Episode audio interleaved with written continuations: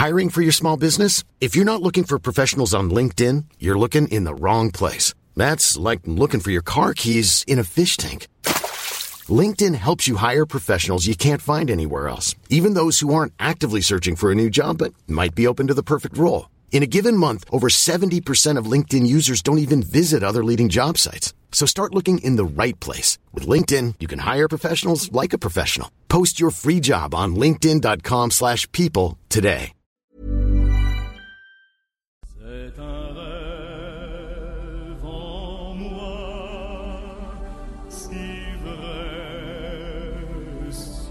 If I said to you the words married to the game, what would you say back? Uh, got my all black wedding ring.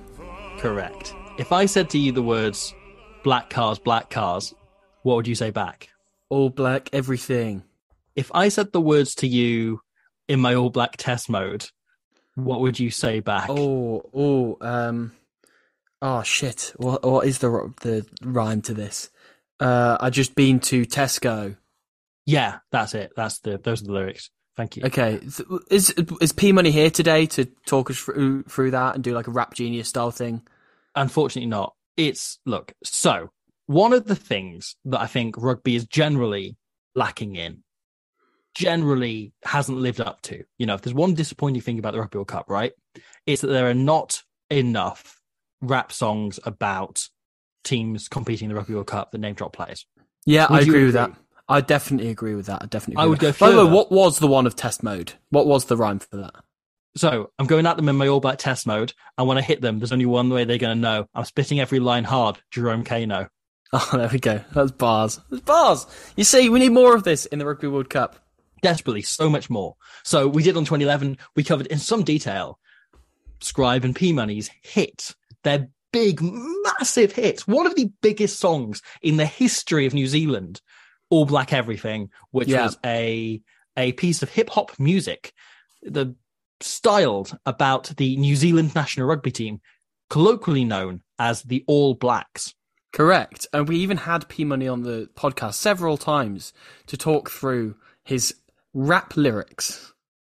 It was a delight, right? Yes. this year, heading into the 2023 World Cup, South Africa have an official anthem and Portugal have an official anthem. Yes. Poor showing from the other 18. Really, really poor. There may be some we've missed, and I really want to hear them. If anyone knows of them, please send them my way. Yeah, yeah. I think we should now play a game where I'm Mm-hmm. going to mention a rugby player and then you're going to spit some bars about them. So, am a celebrated rapper. I want you to know this. you are, you are.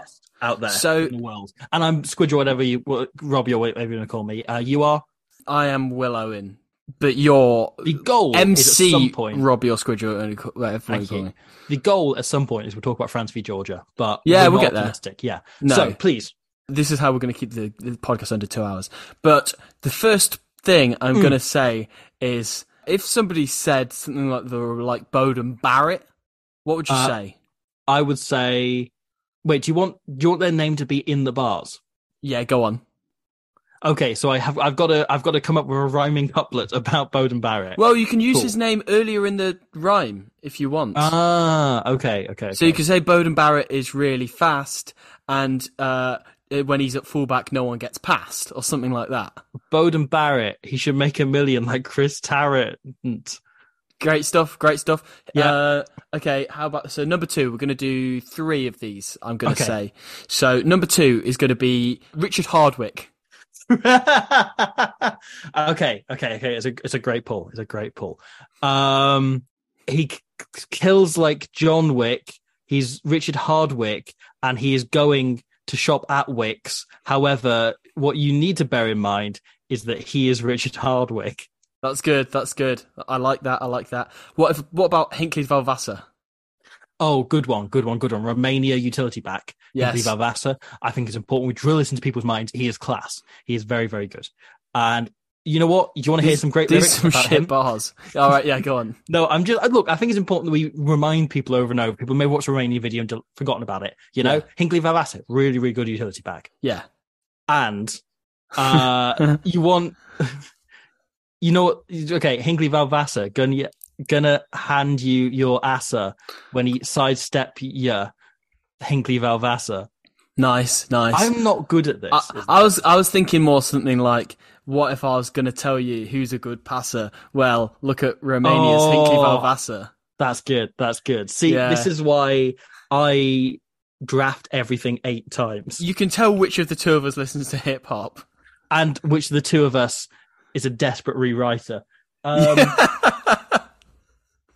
look, it's a first draft, and by draft 18, my work's normally okay. Your bars will be sick, fam. Yes. However, I bring this up for a reason. Okay. Are I you familiar Not. Yeah. Uh, uh, with the? French artist or French group, the hip hop stylings of the French group Bootyful, No, I'm not familiar with Bootyful. spelt B O O T Y F U L L. No one knows anything about Bootyful. I've tried Okay. Googling them. There's nothing out there. There is one song, and even it's really hard to track down. It's basically hidden. Okay. However, this was brought to my attention by Mono Doe, Mono underscore Doe on Reddit, Okay. who is a bit of a hero. He's great. He will sporadically share clips from the games that accompany the podcast on Reddit. Oh, Uh, cool. So, he's a this week- listener. yeah, he's a listener to the podcast. Hello to wanna- Mono Doe. I hope you're well, and I hope you're enjoying yourself. He last week shared the Pez bomb TM, Ah, On yes, the Pez bomb. which we brought up the maybe the best kick that has taken place at the Rugby World Cup. So he shared it. He hosted a description of the podcast. I thanked him for it. You know, he's been Oh, what. He do legend. this quite often. You know, he's a bit of a hero. Oh, Uh, dude. He noted that as someone who used to obsessively watch the Mad Rugby 99 YouTube channel after school every day, it felt the podcast was kind of designed for him. Oh, yes. Finally, someone else who feels like this podcast is a necessity. Because I'll tell you what, we have a handful of people who listen, and they all think it's stupid.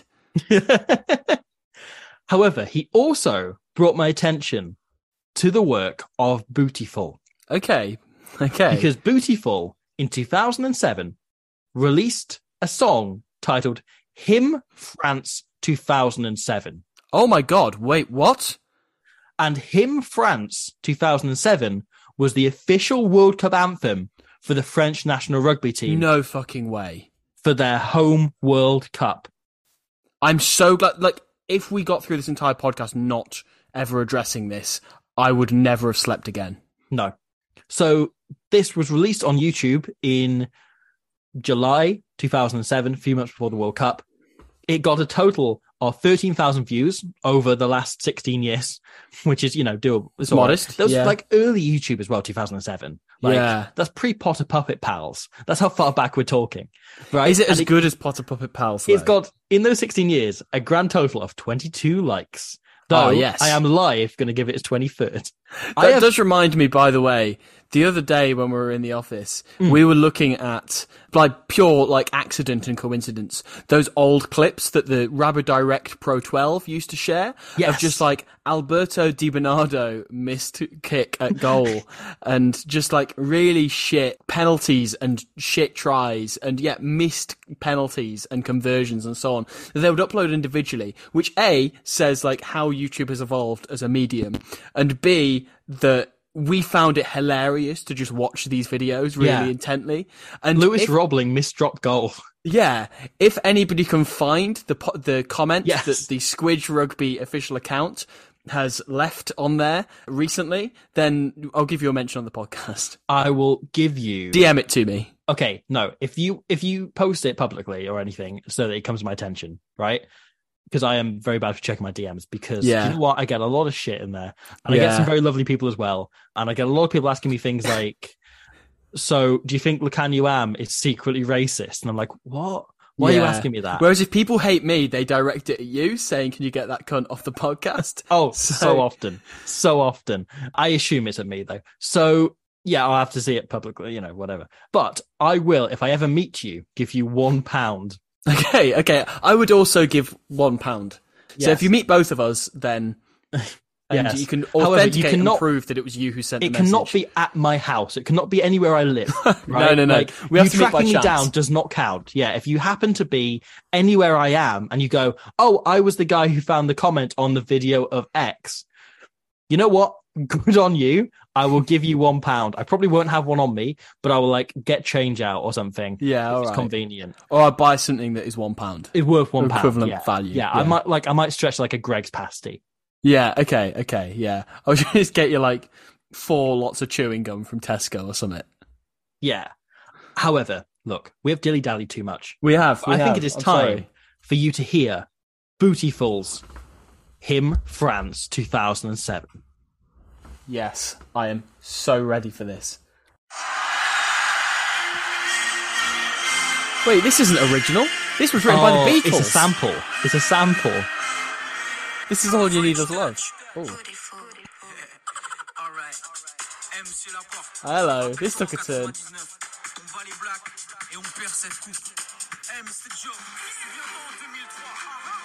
Neemia Tialata in the music video.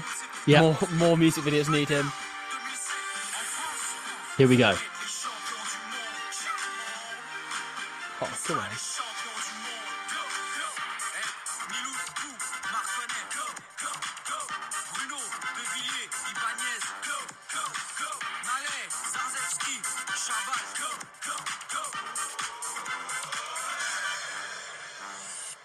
I am boogieing right now.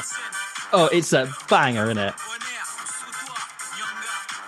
Oh, it's cool that they're doing it in the order of positions. They're doing the back row right now.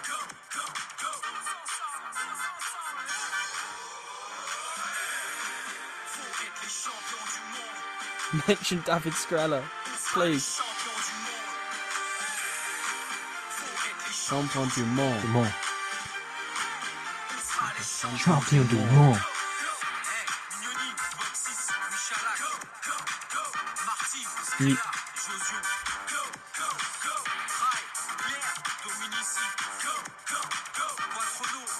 Firmly into the outside backs now. Oh, yeah.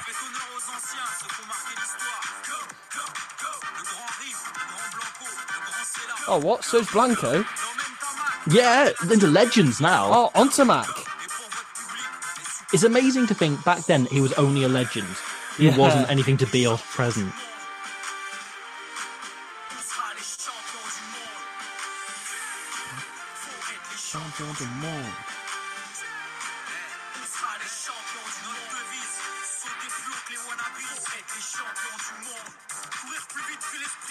Okay, I've just seen a shite try from 1999 in the music video. Oh, it's Can't great. wait to cover that.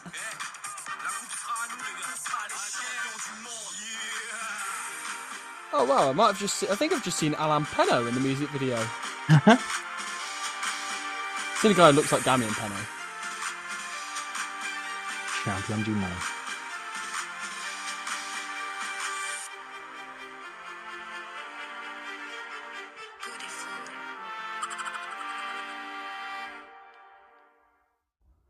What, What a belter that was. Did you make of that?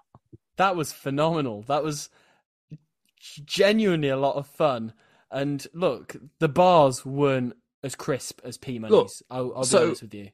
It, I think it's a proto version of that. The Very lyrics so, are essentially say hello to the champions of the world, say hello to the champions of the world, say good morning to the champions of the world, And then they're just say listed hi to 2007 champions of the world. Then it's just the World French Cup squad. squad. Yes, but that does mean that it name drops Lionel Beauxis.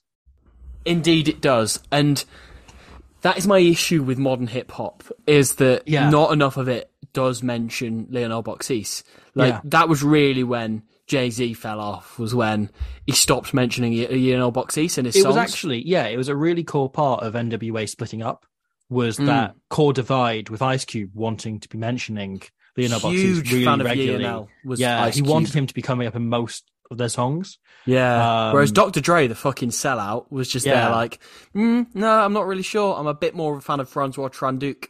Yeah, and it just became a huge split that led to Ice Cube leaving after just one record and starting his movie career. And Easy was a bit more Christophe Lamaison and just, you know. Yeah. Well, it's why if you go back and watch Friday now, actually most of the jokes are references to Lionel Beauxis. Yeah. You know, like yeah. it's it's it's really interesting that no one was really paying attention at the time because he hadn't yet played for France in the rugby. But by the time he did, actually, and when you look back now, it's really obvious just just the extent to which the movie Friday is entirely entirely about Lionel Beauxis. Yeah. And bit Nicola Fryday. Nicola Fryday also big big fan of Ice Cube. Yeah, yeah. And also is in the film Friday, right? Yeah, yeah, yeah. And the Fridays, the band. Yeah. Do you think the Cure song Friday I'm in Love is about Nicola Fryday? Yeah, well, she's in love Yeah. with being retired from the Irish national rugby team because that's a shit show. The and women's team. extra scrum off Stuart Townsend. Oh, really? Yeah, of they're course. together. Yeah, yeah, yeah. Of course they are. Yeah, it's Yeah. a fun combo. Anyway, So let's not game. talk about rugby players' personal lives. Let's talk about the rugby game. The game today is France versus Georgia, and we get to see some of those names listed in Bootyful's glorious, glorious piece of work. Indeed, indeed. And the only reason why we're focusing on that is because, look, Georgian bands, you need to pick up the game. You need to start making songs about this list of names because then we'll talk about them more, you know? Absolutely. Look, I think we need so many Georgian hip hop songs Mm. that mention. I don't know. Look, I'll settle for like Lobzhanidze a, like a basic bitch version, but like you know, Georgie Tikaladze, why isn't he coming up regularly in hip hop? Exactly. Exactly. It needs to happen more. And so, look, this is a game that is notable, I think, solely for one thing. Right? Yes. Like, we can talk around everything else. We talked around the song there, grand, whatever, who cares? The one thing this game is famous for, notable for, really, really important in the history of rugby union for, is this is the game where Lionel Beauxis was awarded official man of the match in the Rugby World Cup. Oh, hello. Hello, we've popped the cork already. It is the only pool game where Lionel Beauxis starts in a Rugby World Cup ever. Right?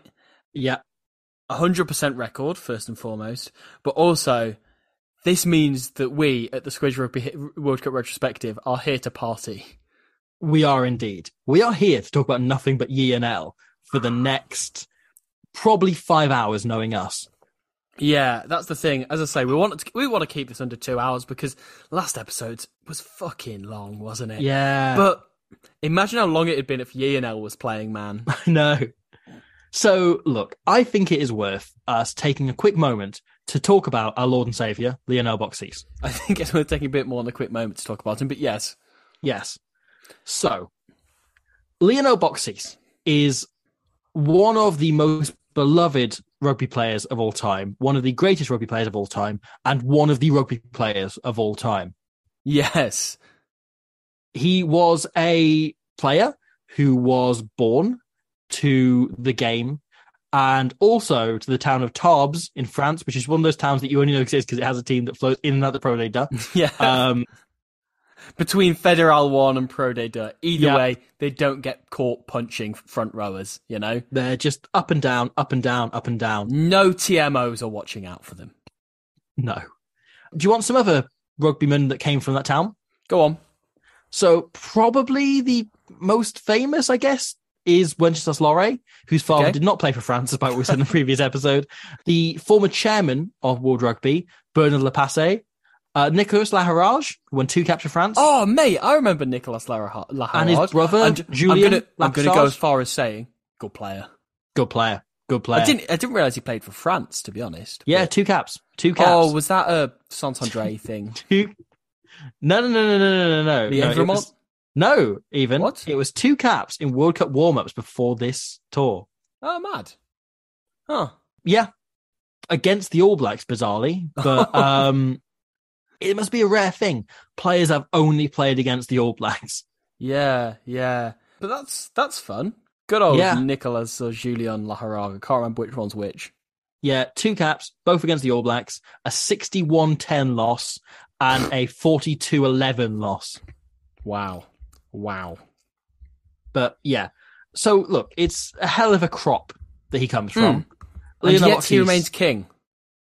The other famous player from the town of Tarbes is Olivier Azam, Okay. who is, you know, some some pedigree, I guess. Mm-hmm. there's a handful of people who are like France famous comedians and musicians and stuff to quickly scroll through. Like, I'm not coming across anyone I think is particularly famous, even as someone that, you know, like, I don't want to sound like a massive wanker, knows French cinema reasonably well. There's no way to say that sentence without sounding like the biggest bellend on earth, though. It's not much of a flex. I can't lie to you. Look, we start with Lionel Beauxis's birth on October Yes. 24th, 1985. Yes. And here's the thing I don't know why we have BC and AD, why we don't have a separate one for post the 24th of October, 1985. yes. BY and AY. Yes. Do we know the origin of why he's called Lionel, by the way? Uh, so Lionel is a kind of joke that sprung up in France. I believe it comes from Yo-Yo and Lionel. Um, because he was up and down like a yo-yo. I like it. I like it. That suddenly makes sense. Yeah, but it was a very kind of he was widely beloved in France as a kind of cult hero. Like, imagine Andy Goode if he wasn't a dickhead. Yeah, which is hard to imagine. Yeah. So, Lionel Beauxis, right? Mm. He takes up rugby at age five. Yes. He starts playing at the club Louis Marquisquin, My which favorite is a small mountain valley team. Like the the ground is up a mountain. Like okay. I've seen some grounds in Wales that are like that. You know, glorious space. His dad, Patrick Beauxis, hmm was their starting fly half Oh, what and guy. got the club right up to the Pro de Deux, oh my god. where god. they then won promotion. What a So player. they were this like tiny team. Patrice, oh Patrick, sorry, my brain is automatically filling with being Patrice because he's French. No, Patrick Beauxis. It just doesn't sound right. It's not that Yeah. Lionel. Patrick Beauxis was like this outstanding fly half who managed to get the, his team all the way up from like the fifth division, all the way up to the top fourteen. They didn't stay there very long. They went back, you know, back down. but that's fine. You don't want to be in the top 14. They've got TMOs up there. Patrick was dangerous. famous for how far he could kick a ball barefoot. yes, that is the most Lionel Beauxis's baller dad story I could possibly hope for. So obviously, Lionel inherited the same gift and hmm. very quickly managed to rise right up. So Lionel Beauxis comes through as a youngster where he signs his first professional contract with Pau. hmm He'd initially played before that at Armac Bingwa, who he managed to win some like amateur titles with before signing professionally to go and play at Pau Section Paloise, where he made his professional debut at age 18 in the Oh. Pro D2. What a player. And at the time, right? Here's the thing. Lionel Beauxis at the time had like shaggy curly hair, which is an outstanding sight. Yes, I can I can visualize that. But even more impressive, right? This was back in 2002. Lionel Beauxis of this era played with bright green gloves on. Oh, hello. Again, I can imagine James. it. I can imagine it. There is a clip out there. There's a very good article written by Avale Mask, who would be a like someone we'd absolutely have had on the pod repeatedly. He if- would be on this episode. Yeah, over and over. He would be on and be an outstanding guest. He's a fantastic follow on Twitter. The problem is Mm. you've got to click translate tweet. Uh, I've had a couple of conversations with him over DM and stuff where we have to like speak back and forth in different languages and hit translate. Yes. It's manageable. Which is the reason why we've not had him on this pod. The only reason Yeah. why he's not been on this podcast. He speaks much better English than I do French, which is going to be worrying to say I'll be in France like this time next month. Sure, But sure. know, there we go. It's all right. I've got like 20 days to get on Duolingo. Yeah. But the great thing is, right, he's got in this article that you can find if you start Googling for, you know, box season of volume mask, it'll come up. Mm. There is a clip of him as a 19 year old scoring a drop goal from his own half, like sitting in the pocket and nailing this drop goal.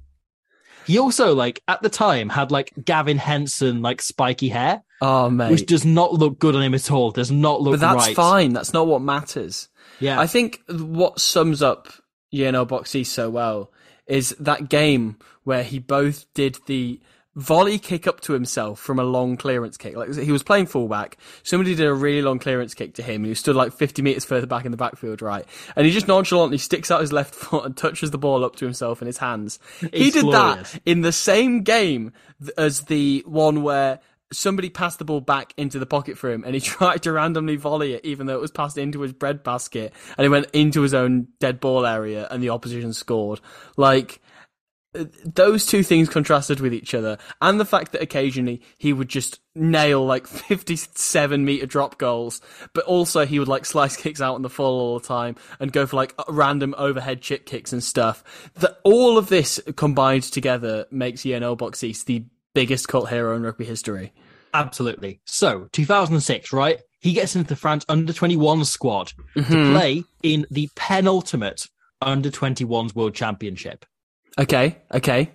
France make it all the way to the final with him as the star player. Of course they do. Fly half, right? It's an outstanding, outstanding period of time. It's one of the greatest days. It's something I- I'm sure you remember very fondly. Yeah, absolutely. It's one of the more important games of rugby ever. What can I say? This was 2006, so a year before this World Cup, right? Okay. He starts at number 10 for France in this final. His opposite number that day, I'm going to give you, so they're playing against South Africa. I'm going to give you three guesses to select who was at 10 for South Africa under 21s in 2006. Morné Steyn. No, they are international. Butch James? I don't know how old he was. No, no, no, he 'cause would he- have been well old. Yeah. Um, Pat Lambie. Nope. They go on to play for France. Oh shit! What? Um, so that really narrows it down. That means it's holy fuck no. Scott Spedding. Scott Spedding.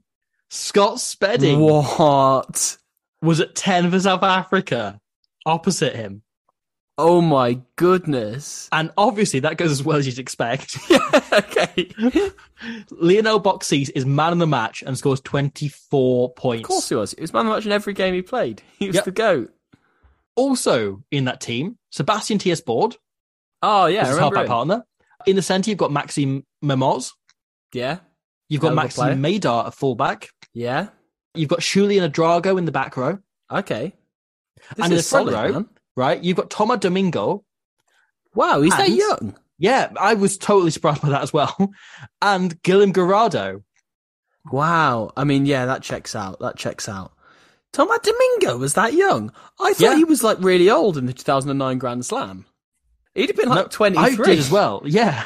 Which is mad. Like he just looked old his entire career. He had old energy, man. He did. So, Lionel Beauxis, right? Not only man of the match in the final, he's then crowned World Junior Player of the Year. Of course he is. I'm going to read the bit from Avali Mask's piece on this, but Okay. translated into English. Lionel, he is crowned best young player in the world and succeeds a prestigious list of names, including Richie McCaw, Jerry Collins, Jerome Kaino, Luke McAlister, Isaia Toeava, Gavin Henson. This is not a joke. Check Wikipedia. Off the back of that, he leaves Pau, who'd just been relegated from the Pro D2, uh, Mm-hmm. down to Federale 1. He signs for Stade Francais. Yes. Now we're talking. This is glory days, man. This is where it all begins. This is 2006 off the back of a world championship title, right? And he slowly managed to kick David Skrela out of the team as a 20 year old. God. Jesus Christ. Skrela is not the one. Largely thanks to there was a penalty from 50 metres in the 80th minute to get a draw against the Ospreys in the European Cup. And that was a big factor in Bernard Laporte, even though he only had a handful of starts at this point because he was behind David Bloody Skrela at this point, bringing him in for the 2007 Six Nations. He wins Okay. his first cap against Italy, but the second was against Ireland at Croke Park. Right? And I remember how that went. So this is the interesting first moment. With a few minutes to go, of course, you know you know this game. You know what this game. yeah, I know what happens at the end of this game. Yeah. Ireland are 14-13 ahead Mhm. with four minutes to play. Lionel Beauxis has just come on for a second cap, and he hits the post with a drop goal. Oh, man. However, it's all okay because France recover the ball, and a few minutes later, like a minute or two later, he throws a wide ball to a certain Mr. Vincent Clerc, who darts through, scores the try that still traumatizes an awful lot of Irish people because he would have won a Grand Slam if he hadn't done that. Yes. And look, people call Vincent Clerc the Irish heartbreaker, but no, it's Yionel Beauxis. Yep. And so, look, this means that, of course, he earns the chance to start at 10 for the first time against Scotland at the end of the Six Nations. Okay. How did that go? obviously incredibly well. Two penalties, five conversions, and I think the best of the thing. Uh, Okay. Look, France win 46 19, which is a good enough points difference for them to win the title. They needed Okay. 24 points or more victory to win. They trust Beauxis. His conversions are the difference Yeah, of winning course the they are. going into this tournament. Mate, what a player Ian is. The thing is, I feel like now that we've done all this, like he has painted himself in glory with the backstory as we come up to the present day with France playing Georgia in the 2007 Rugby Yeah. World Cup. And the thing is, what I was wanting to say is like, obviously we joke around Ian Beauxis being the best, but like he bloody pulls the strings here. He is unbelievable in He's this game. so good. This is like here's the thing, right? Like Lionel Beauxis has kind of become a joke and a beloved thing. I'm like I Mm. brought you right up to date on like Lionel the early life of Lionel Beauxis. But like beyond this World Cup, he goes on to become a kind of icon for the fact like he was incredibly promising young on and he had more than enough skill, but he spent most of it doing you know the E and L. He's a He yo-yo. just pissed around. Like Yeah. that's how he spent his rugby career. Clearly he got so bored of being like tearing it up at international level that he just decided to become a novelty act instead. It's just absolutely incredible. He was just a really, really beautiful player. And yeah, it was just an absolutely glorious thing. And there's a reason he's widely beloved the world over, particularly in France. Yeah. And this is his second start at 10 for France. Uh, Yes. He would go on to play for France until 2018, where like where they inexplicably recalled him, and he was like both terrible but brilliant in that very Beauxis way. He was slightly more terrible. I Yeah, oh, yeah, yeah, lie yeah, yeah. But like, he was that very Beauxis thing where he'd do absolutely unbelievably terrible things, but he'd somehow like get away with them. yeah, like or the opposite. Like Well, he'd do like yeah. brilliant things that uh, like you go like that takes phenomenal piece of skill, but that's dreadful. Yeah, yeah, yeah, yeah. Well, the things that come to mind from that is him throwing this insane pass behind the back against Scotland Yeah, to on his own- Police. on his own try line with like people rushing up in his face. He blind chucks it out the back, like cat flaps it to Jeffrey Police of all men. It's like this isn't you, Lionel. Somehow they get away with it. And then against England, France turned the ball over on their own try line. Instead of kicking it out because it's full time, he punts it long to Jonny May, who counter attacks. Oh, yeah. Scores. I Oh, was I watching forgot that in a pub and screamed. Oh, good old Lionel. Good old But- Lionel. But Yeah, like, so like Lionel playing for France, like obviously he wins his first cap before we were watching rugby. His international career overlaps with the Squid Rugby channel existing. Yeah, exactly, exactly. And when I first started watching rugby, I'd what eventually watched enough French club rugby that Lionel Beauxis was a player who I knew was quite good. And then Yeah. I saw highlights of the 2007 Rugby World Cup and was like, oh, okay, so I guess he used to be their fly half. Then assuming he was really old. And then when he just get occasionally recalled for uh, like once Yeah. every four years after that, I just found it increasingly hilarious. It's just an incredible thing. A couple of years after this, Marc Lièvremont for It Is He would be name would name him the only fly half in their squad for a while and still drop him. Like Oh. He's That was found a- his way back onto the podcast, Lièvremont. it's a match made in heaven, Lionel Beauxis and Marc Lièvremont. It certainly is. It certainly is.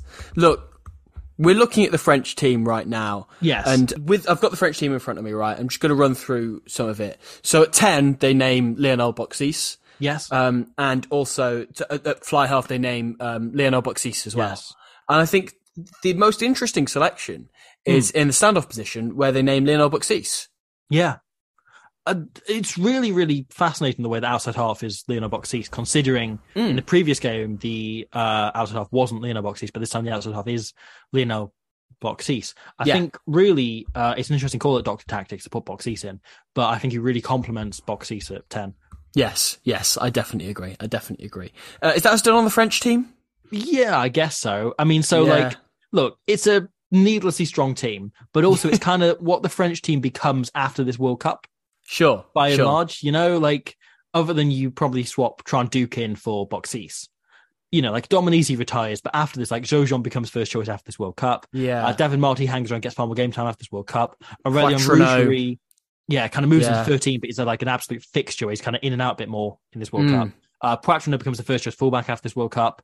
JB Poux. and Nale are the starting. Yeah, yeah. Yeah. Jean Baptiste Poux, Nyanga and Bonnaire become fixtures after this World Cup. Betsen is captain. Obviously, he drops out for Dusautoir to take exactly that mantle. Yeah. Sebastian Bruno, likewise, you know, Servat kind of con- carries on for longer than I think people were expecting, goes on to the following World Cup. And likewise, Nicolas Mas comes in off the bench. Yeah. Broadly, like, this is, you know, once Vincent Clerc comes on, this is largely the French team that goes on to win a Grand Slam in 2010. Like, It's an a lot very fun team, isn't it? That they Yeah. name, and it really they do live up to the billing. I think it's a great France team. They're so entertaining to watch. Yeah.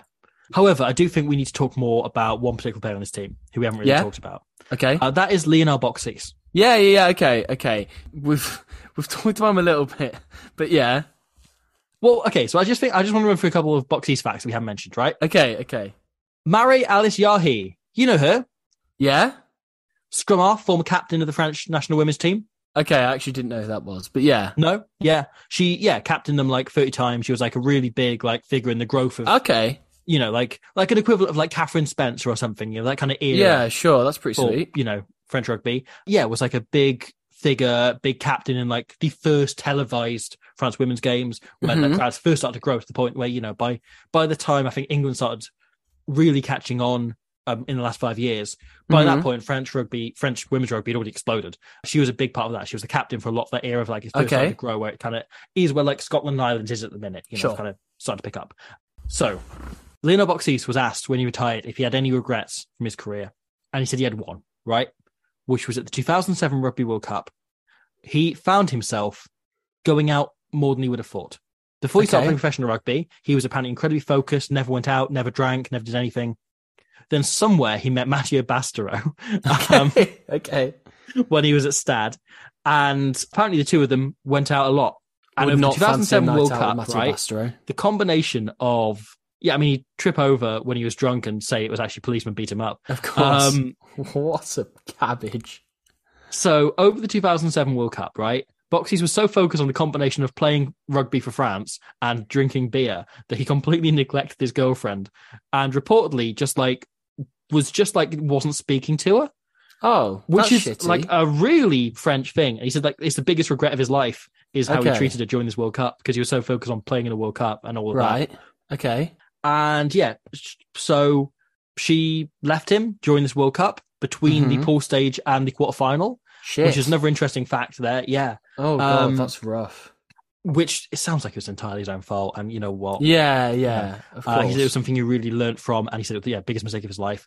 However, right, it did mean that a year or two down the line, in about late 2008, Mathieu Bastareaud brought him on another night out with members of the French women's national team, Okay, I wondered why you brought her up. where Lionel and Marie Alice Yahé would meet. Okay. So, after Lionel Beauxis being desperately sad for like a year after he was an idiot and he didn't treat his girlfriend properly, he meets Marie Alice Yahé, and the two of them hit it off immediately. Oh, lucky woman. Lucky woman. They go on to get married, you know, like a year after they meet, and they've been together ever since. Mate, imagine marrying you now. Fucking baller move that is. I have, I have. yeah, yeah. So they've been married for almost 15 years now, and they were kind of like considered, you know, the first couple of French rugby. You know, it was like a really rare thing That's to have that kind of, you know, like the, the the goodies almost of French rugby. sure, sure. Um, I'm desperate for their kids to come through someday. They've got like halfback. There are a couple where they're halfbacks. You know, one was a scrum half, one was a fly half, That's incredible. which must be rare as well. Yeah. That's legendary. The Ovali mask piece describes them as the second most beautiful couple in rugby after Maxime Machenaud and Yona Uge. So yeah, look, early feminist icon Lionel Beauxis after recovering from being an idiot when he was like 19. Yeah. Um, look, I just want to want to paint a picture of Lionel Beauxis because I think he's a wonderful, wonderful uh, rugby player. Yeah, and became a wonderful man if he wasn't initially. Yes. Um, no, he was. Then he got corrupted. Then he came through the other side. You know, because he's a good Sure. guy. He's Yeah, And I think there's another big part of it is like he is by all accounts like a really decent and quite boring man. Yes. Like- he looks it. You look at his face. He does not Yeah. look like an interesting man. He's got he looks kind of like a French fly half. It's the same way Stephen Myler became a cult hero in the UK. Yeah, you know, of being like so bland. just being such a boring rugby player. Like he plays rugby, Stephen Myler. You know, he plays fly off, the most exciting, dynamic position on the field, the most important, like glory position, and he plays it like it's Friday and he's about to clock off and he can't He wait plays to go like home. a nine to five. Honestly, Yeah, there was a point where he was asked in an interview if he has any nicknames, and he said Stephen. yeah. Like that's just your name. And he just has no, no one calls him anything but Stephen. Whereas at least Ye now has the Ye now, you know. yeah. People don't call him Stephen Myler. That's the thing. That's the nickname. Mm, they don't call that's him by his full name. It's true. Um, so let's look at the Georgia team, right? Let's whiz through this. So Georgia, half of their team is changed, you know, like people who haven't had much of a run out yet in the World Cup, and half of it is people who are absolutely dead from the last few games. Yeah. So it is five quite days after the last, four days after the last game. Yeah, yeah. And it, it is quite disappointing because we don't really get Georgia bowing out in the way that they deserve from this World Yeah. Cup. And like, to unfortunately preface it, 90% of the talking about th- this game we're going to do is going to be us talking about France and French players. I'll yeah, I'll I'll say this right. Georgia have had a fantastic World Cup. The World Cup where they really announced themselves. Yeah. I think they're superb throughout. You know, they they give Argentina a more difficult game than you'd expect. Then obviously the Ireland game is very famous, where they really pushed them. They could have, Yeah. should have won that game. Incredible. Just like one of the great underdog performances in the World Cup, where they Yeah. were such outsiders and they hold Ireland to four points in the end Yeah. and Unbelievable. them after an hour. Just amazing.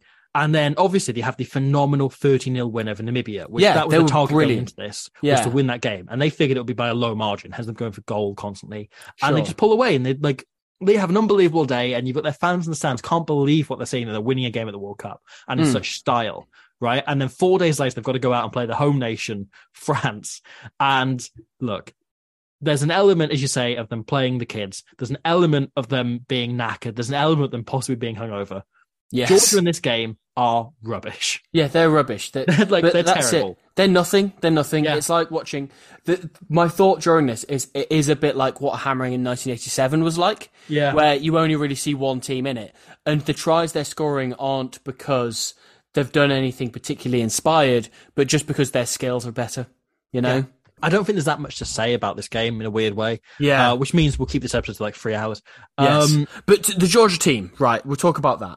So the back line is mainly players that they're maintaining from past games. So you're looking at Irakli Abuseridze maintaining captain. Hmm. Marab Kashvili at 10, Urjukashvili moving on to the wing, having played previously at fullback and centre, Gigauri having played at fullback, moves into the centre. There is a lot of moving about here with Otar Barkalaia coming in at fullback. Hmm. it's still a decent team. Like there's a Yeah. lot of good players in there. Yeah, Bakalaya is probably the least celebrated player in that back line. Yes, Um, I'd say so. Who is coming in here? I'm not Um, familiar with Besso Kamsharidze, the left winger, but Yeah. No, me neither. Actually, no, that's fair. No, he's probably less so than Barkalaia. But yeah, there's a lot of players who have really solid career. You know, the Urjukashvilis, the Giagadzes, the uh, Yes. particularly Mabkavogashvili and Giagatze, who was um, brilliant against Namibia, by the way. As well. Yeah, yeah. But yeah, like there's some, you know, players that have had really good careers for Georgia, both in that era of them first coming up and first getting into the World Cup, in you know, the likes of Abuseridze, and then the players like Merab Kvirikashvili who go on to be part of the push towards them Yes. becoming the team they are now.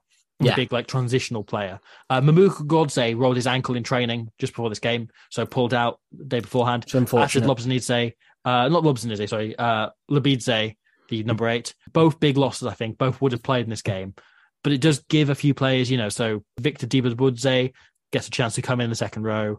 And there's a few players like that who don't get many chances. And like Mm. the other thing about Victor Didebulidze, who, right, he was part of the very first Georgian squad Okay.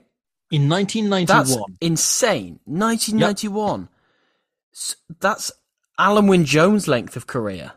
Yeah.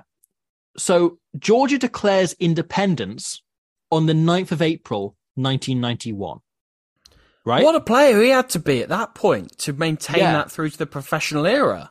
So he wins his first cap for Georgia in November 1991. Wow. Georgia had been a country for six months. And yet he he- carries all the way through to here. That's incredible. So, like, you kind of feel like he played in 2003 World Cup as well, but you kind of feel like he's due a start in this World Cup. Yeah, you know? damn For the sheer effort. Like, you talk about servants playing in their first ever game and then carrying on and playing in two World Cups. I doubt, I doubt there's anyone that's ever done that, you know? You know, he'd have been growing up saying, like, oh, if we ever become a country, I'd love to play for us. Yeah. So he was the 36th man to ever play for Georgia. He That's played wild. in their third ever game. What? Their third ever game he started won his first cap against Ukraine on November 24th, 1991. That's incredible. What a guy. What a player. Yep. Like, and he went on, you know, so like the player from that era who had the next longest career was Paliko Jimsheladze, who also goes to this World Cup, but doesn't play that much. He was the first choice in 2003, then kind of drops out by 2007. Okay. He's, you know, not around that much here, but he won his first cap in 1995, which is still a hell of a career, you know, 12 Oh, years. yeah. Oh, for sure. And to have been playing when your country's only been around for four years. Yeah. But right? just like the the sheer act, you know, of like our country's existed for a couple of months. Yeah. Like at that That's- point, he's essentially a, a ringer for like a second team or a third team. You know, when people are really at sh- full Yeah. stretch. And like the other fun thing is Georgia played an unofficial test match before they declared independence, just as a kind of like breakaway, which said rugby was always in their blood, wasn't it? But yeah, it's just like it's a hell of an effort. Like he is, and he deserves to be viewed as an utter, utter legend. I'm so glad Victor that you dug that up for this podcast. Yeah. And Uh, we'll come back to him another time. Yeah, he comes off at halftime, and you know what? You can't say fairer than that. Yeah, Like, absolutely. his Give him a shift in. token cap. Yeah, So he's gone to this point, he's 36. You know, like he's knackered. Can you blame him? Absolutely not. That's brilliant. Managed to carve out a bit of a career in the Pro D2 as well. Played for RC. Massy. One He's of the first ticked all the boxes for Also- what Georgians now dream of. Also played for Tarbes in the Pro Day ah, Dirt Oh yes, or the Nationale at the time. Yeah, he was very much kind of set the template. He was one of the first professional Georgian rugby players, and he went on to kind of build that up and keep that going until this era where he's playing with bloody Gorgodze and he's playing with Merab Kvirikashvili, players that go on to change what Georgian rugby is and how it's viewed forever. that's brilliant. That's if brilliant. rugby don't ruin it, of course. Of course, of course. That's that's incredible. What a guy. Ryan Reynolds here from Mint Mobile. With the price of just about everything going up during inflation, we thought we'd bring our prices down. So to help us, we brought in a reverse auctioneer, which is apparently a thing. Mint Mobile unlimited premium wireless. Ready to get 30, 30, bit to get 30, bit to get 20, 20, 20, bit to get 20, 20, bit to get 15, 15, 15, 15 just 15 bucks a month. So, Give it a try at mintmobile.com slash switch. $45 upfront for three months plus taxes and fees. Promo rate for new customers for limited time. Unlimited more than 40 gigabytes per month. Slows. Full terms at mintmobile.com. You should celebrate yourself every day, but some days you should celebrate with jewelry. Whether you want to commemorate an unforgettable moment or just bring some added sparkle to your collection, Blue Nile can offer you expert guidance and a wide assortment of jewelry of the highest quality at the best price. Go to BlueNile.com today and experience the ease and convenience of shopping Blue Nile, the original online jeweler since 1999. That's BlueNile.com. BlueNile.com. So we then get to the anthem. Mm-hmm. And here's the thing, right? We heard the French anthem being sampled at the start by Bootyful. Indeed. They they go almost one further during the French anthem here. Were you paying attention to this? W- what about it? They have interpretive dancers. Oh my god, yes, French yes, yes, anthem. yes. Yes, sorry they do. I completely forgot about this. Yes, so it's for sign language interpretation. Yes. That's it. Yeah, but they just go over the top. That is insane. I mean, also it's great. More people should be doing this. Everyone should be doing this. In fact, why Yeah. isn't everyone doing that? Like, why don't you have sign language interpretation for the anthem? It was incredible. I loved it. It wa- me too. Me too. I thought it was just interpretive dance, and I loved it. Yeah. But it's an But- accessibility thing as well. That's phenomenal. Yeah, it's two birds with one stone. It's both entertainment and it's doing a service. That's phenomenal.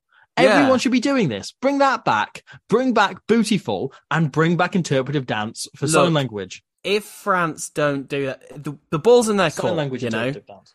Yeah. But yeah, like they're hosting a World Cup in a month, bro. Just just for Do one for game. every anthem. Yeah, even just for one game, just do it. I want to see it, so And it I will learn- memorable. Yeah, I will learn Land of My Fathers in sign language dance version. Exactly, Dance exactly. It's like how at Glastonbury every year they do the flash mob dance, where the security will dance along to one song. Yeah. typically with a legend slot. Uh, like they need to do that and just go right. Okay, this is the dance that we're going to do on Saturday when France play against Georgia. Just join in in the crowd if you want to. Yeah. Phenomenal, phenomenal. Bring that back. Do more of that. Right. We then get to the kickoff, and there's something else we should we should we should bring bring back, which is Well, even before we bring go into the kickoff, have you seen the other thing that happens in the period of the anthem? which is Well, well, well, well. Chicken on the pitch. Chicken on the pitch? how did I miss the chicken on the pitch? Chicken on the sideline. The Chicken on the sideline. sideline. There's someone on the front row in the crowd who has a chicken that they're holding up and they're just showing them to the interpretive dancers and going, look, we've got a chicken. Oh yeah, yeah, yeah. My brain didn't even register that that was interesting. It was like, oh yeah, they've just got chicken. It's France. isn't it? chicken on the pitch. chicken on the pitch. And we saw this in the 1987 Rugby World Cup Yes, we final. did. This is disappointingly the first time we've seen it in the 2007 tournament. How? However, I'm glad because like 2011, fucking shit tournament, shit World Cup, didn't have a single animal What? the pitch. no, there was. There was the French fan that got banned for trying to smuggle a chicken into the ground. Yeah, exactly. They took preventative measures to stop people from bringing animals into the ground and onto the pitch. And look, people who are listening, if you're going to the Rugby World Cup, please get a dog on the field. Like, please. I put our tweet up at us the other week because I really want a dog to get on the pitch, so it's in the law. Yeah, we've got to do this. Whenever that Because this is the mean- weird thing, right? Of like, we've got this World Cup coming up that one day we'll be covering in the law of this podcast and talking about in past tense in the way that we talk about these games as like artifacts. Yeah, exactly, exactly. Like, let's face it, right? None of these games that we do these podcasts on, none of them actually happened, did they? No, no, no, no, no, no, no. None of them the, are the, real. The only one that happened was France USA in '87. That's true. That's true. But like, none of them are real. They're just like they've just been AI generated for um for YouTube, so we can cover them in podcast form. But these ones are going to be real, and we will, one day we'll talk about them, and we can make an impact on that. And if I want there to be an impact on that, I just think we need more dogs on the pitch. And like, there's something different, right? Before we're doing this podcast of the 2015 and 2019 World Cups, where I went to games in both, and you went to games in Mm. 2015, right? Those games I didn't know we'd be covering on a podcast retrospectively one day. Exactly. Like this is going to be the first men's World Cup in the with the existence of po- the podcast. But you know? like, so if I threw a paper airplane onto the pitch, which I've seen happen in you know other sports and other, yeah, yeah. that would come up in the podcast in how many ever years time? Exactly. We need Which to now make makes me want to do happen, it. man. But dogs, Dogs is the most important thing. dogs on the We need a dog, and we need it on the pitch, and we need it as soon as possible. Yes. So you know, good listeners of this podcast, get to work, please. But Please. for the time being, chicken on the pitch. Chicken on the gosh darned pitch. And look, we always name these animals. I think there's only one thing that we can name this chicken. Oh, of course. Well, no, there's two options, right? Do we name him Lionel or Lionel? I think he has to be Ian He's Lionel. Lionel the Lionel the chicken. chicken. on the sideline. What a performance he puts in. Lionel L- Lecoq. We. So you mentioned something about the kickoff. I did indeed. So yeah, three things we need to bring back: uh, interpretive dance for sign language interpretation, Lionel Beauxis, and chickens. Um, Yes. because the kickoff uh, happened and Lionel Beauxis. It's just so. Here's the thing, right? If we were to talk about this game just like straight up in order and just run through it as we do on like big games, where we run through this on this podcast, right? It would pretty much be Lionel Boxis knows a beautiful touch finder. George's line out slash attack is terrible, and Yeah. then France scores some beautiful carving try, usually through Jauzion. Yes, and rinse and repeat. Yes, Like- it's a very repetitive game.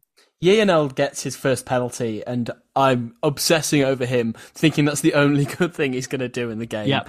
And Four every minutes in. time something added to it, it just. It just just felt even better. He put in like a mega clearance afterwards. He was putting in some huge kicks early on. It was brilliant. Yeah. Well, And like, then- and his penalty early on is really difficult. Like he drills Yeah. it. You know, he's on on the five. Glorious, beautiful are the words I've got written in my notes uh, because I need to remember them when thinking about Lionel Beauxis. Yeah, Nails and he three just like lovely penalties in the first half. he does. So one after four minutes, one after eighteen minutes, and it really builds the scoreline. I think it kind of gets France out to quite quite a commanding lead. Certainly, certainly. Like there was a point where I wrote down, wait, thirty 0 Yeah, when you realise like, how have they got that far up? Because they just got their third try. Like the, they weren't looking at a bonus point yet. And you're like, wait, they're Yeah. thirty 0 up. But yeah, it's the bloody magic of Yael kicking penalties. and he is calling for it, right? And by the time you get into the third penalty, the French crowd are booing him for going for it, and I think that gets to Betsen, who's captain, and he stops Sure. going for them. But I wish they just kept going, and every penalty they kicked for goal, That would have been hilarious. Everything else, they just kept going because they're just carving Georgia up so effortlessly from about Yeah. like. So we get to like in the first ten minutes, they managed to score one try, which is off a line out from a penalty in their own half. Beauxis absolutely drills it straight into the opposition half, and off a line out, they run this really lovely move, which is give it to Lionel, who will then throw it twenty meters behind Jauzion. Who's running this like lovely arced line? He'll somehow sprint on it perfectly, and the Georgian defense will go, "Where did Lionel just pass that ball?" And Jauzion just carves it up. It's he a proper right through. piss take by Jauzion, isn't it? It is. The little step he does on the outside is so just like it's like when you're playing against a five year old in touch, but it's like you're playing against like your five year old little cousin who you want to like take the piss out of, like jokingly. I was thinking the other way. It's like when you're playing touch against someone who's genuinely good, and you're like, "Oh, this is why I could never be like a reasonable standard rugby player." When you're like, "Oh, this is this guy is so far above my level of ability," or this woman in you know a couple of cases, like, yeah, Yeah, sure, sure. That says a lot about both of us. A, that I'm a dickhead who would happily step a five year old, and B, Indeed. that you get stepped a lot by five year olds. Um, Not by all five- good, all good look, rugby players. Look, not by five year olds. Generally, generally, I smash five year olds. yeah, I that's true. take them on physically, and I annihilate them. Let them know you're there. You know. Once they get to eight, then they start to step me. Yeah, that's fair. That's fair. Jauzion just goes most of the rest of the way, draws and passes, puts Poitrenaud away. First try, nice and easy. Yeah, just lovely. Just vintage, vintage France of that era and the era just afterwards. Yes, yes. Gigauri goes for a really chaotic intercept, which is really funny, where he flies in from miles away, kills an overlap, slaps the ball like really far, like ten meters into the distance, looks up and goes like, "Wait a minute." I've got I got some power on that, and then she goes and fetches the ball, so it's not a deliberate knock on. It's really satisfying when he eventually catches it because it was not at all what it was intending to do. Oh, absolutely, absolutely not. Abuseridze also managed to hand off Serge Betsen successfully. Yes, he sits him down. Yeah, which look, look, you may be getting mixed up with Georgian names if you're listening at home. Irakli Abuseridze is the Georgian scrum half. Yeah, He is the tiny. smallest player by some distance. yeah, He's just like, look, Georgia was not the older country. They only had like four men under six foot five. So, like, you know, he was just the smallest man they'd ever had in Georgia. He was five foot eight, still taller than me. But yeah, he absolutely sits down Serge Betsen. It's brilliant, yeah, off a quick tap. And Serge Betsen just kind of has a look on his face, just like, oh, that's not meant to happen. And yeah, like Betsen looks not even pissed off, just surprised, just lightly surprised. Yeah, yeah. I then have in my notes, okay, but Beauxis is actually pulling the strings. Yeah, I have a little drawing of some strings being pulled by Lionel Beauxis. Oh, very nice. Great attention to detail that. David Zirakashvili makes a try saving tackle on David Marty, which is incredible. Yeah. She's a tight prop getting across on an outside centre who's genuinely very fast. So that's a really good point for Georgia. Yeah. At one point, the referee Alan Lewis says the clock is perfect. I've got no idea what he's talking about. um, just sounds like some like villain Doctor Who shit. It sounds like something Antoine Dupont would tweet. yes, it does. The clock is perfect, and it's him looking at Big Ben before they play England. Yeah, exactly. He, it'd probably be him from inside Big Ben. Because he always pulls right, off yeah. jammy shit like that by being like the best rugby player in the world. God, he's so weird. I love him. Never stop Antoine. Julien Bonnaire puts in a beautiful spiral kick from the backfield. Yes, he does. Very confusing moment that. Look, Um, speaking of beautiful spiral kicks, we've kind of thumbed over how much Lionel Beauxis is just like drilling it. He's pulling the strings, man. I know. It's constantly like he is taking the ball and he is just like wellying it from like the halfway line of the 22. At one point, they pass back into the 22 from like halfway and Beauxis is sat so deep in the pocket. But he just like, because he's in his 22 and he could do this at the time, he just boots it straight out on the full into the opposition 22 and France get the line out there, which is like, it would be a 50-22, except it wouldn't because the ball has to bounce first. And he just put it out on the full in the from 22 to 22. It's very bizarre, but yeah, I'm so here for it. Merab misses a penalty, which is really disappointing, and the Georgian co- Mm. coach already has like his hands covering his eyes. Yeah, Um, he's almost rage crying. Yeah, just from a missed penalty, and you wish you could just lend them, you know, for a ten Yeah. minute spell.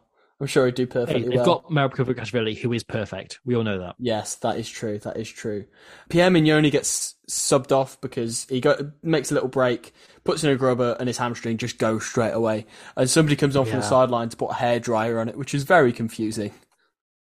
The hairdryer treatment. Yeah, exactly. Leonel Beauxis just like fully like dick out, nails a 55 meter penalty completely Mate. needlessly. What a guy. What a hero. So unnecessary. And that is the moment the French crowd starts to boo him. But Yeah. also, they love it. The moment it goes over, they're like losing their shit in celebration. But the moment he goes for it, they're like, this is the worst thing that has ever happened to us, Le France. We. I then have written down "Hello Dominici." Can't remember why I wrote that down, but Christophe Dominici is vintage in this game. I really enjoy his contribution. Every single time he gets the ball, he does not accept doing a sensible option. Yeah, Christophe Dominici is playing like someone who's forgotten how to enjoy himself, trying to enjoy himself. Yeah. Yes, that is the vibe. You know, Like- it's like when you're really frustrated and like focused on something, and you're like, no, but I've got to play Mario Kart for an hour in order to calm myself down. yeah, And you're like stupidly competitive, and you're trying to have fun, but you just can't. he's really trying to have fun. Every single thing he does, and most of the time it works. yeah, yeah, no, he is a lot of fun to watch at least. Mm. Yeah, But he does a lot of like, like he'll go for like six in and out side steps and accidentally run into someone, but his like sheer force of will in the moment will just carry him through the tackle anyway. yeah, yeah. Like he beats a lot of defenders, not in the way he's intending to. Yeah, and you know, it's just great and determination in it. Absolutely, absolutely. We do then get to France's second try. Yes, To George's credit, like they hang on for like only giving away penalties for Mhm. about half an hour, and then once the dam bursts on that half hour, it goes. Well, you mentioned giving away penalties, and there's one that is very crucial to this try being scored, hmm. as they just go for like hands in the rock or something, whatever. And Elissalde, in his usual way, takes a quick tap. He bloody loved a quick tap here, and, He and does. generally does. However, as soon as he goes on his little venture from the quick tap, the Georgian loosehead, Mamuka Magrakvelidze, just sticks his leg out and trips him up. And it is extremely daft. It's cynical as anything. It's daft. And he Um, goes to the It's bin. silly. Yeah. Will Greenwood and Combs has a moment of going, oh, should that be a red card when he's given a yellow? And then clearly it's like, no, it shouldn't. But, you know, Yeah. it is incredibly blatant. It's incredibly stupid. You kind of wish there was like a 15 minute sin bin instead of a 10 minute sin bin. Yeah, that you could 20, get. 20 minute red cards, get him back. Bloody the wokes trying to get people sent off for head contact. Uh, do you want to know a fact about Mako Kavidze? Go on. Do you know where he was playing at the time? Uh, Tob? Tarbes. Yes! Tarbes. The connection continues. Oh, mate. All the best people. That's where it's at. Is where it's at. Especially if Um, you're going to get yellow carded. He won his first cup in 1998. This was his last game for Georgia. Okay, fair enough. Well, he went out with a bang. Again, Absolutely. it's much like we were saying about the Samoan hooker. Sefa was his name? Yes. Where, it, you know, we're talking about him. Yep. His only involvement in rugby was getting simbined. Yeah, He was on the pitch for one minute and got himself sent off. exactly. That is hero exactly. shit. Yeah, and he, he- like we're talking about him now, so Yeah. um, Yeah. it's immediately worth it. But as you say, France go to the corner and Mm-hmm. they form a maul, and as you say, there is not much longer Georgia can hold on. No. The entire Georgian pack piles in, and I think because they're a man down, the hooker does as well, who doesn't stand on the short side. And without without Giorgadze on that short side, with him in the maul, it's very, very simple for Yannick Nyanga to break off and just run down the short side. And Yeah, he jogs that in, post. puts it Yeah. down one handed so nonchalantly. It's like the easiest maul try you'll ever see because they are so committed on defending the maul and stopping it when it starts to get a bit of a rumble on that they just Yeah. leave the rest of the field open around it. Yeah, yeah. Pretty straightforward.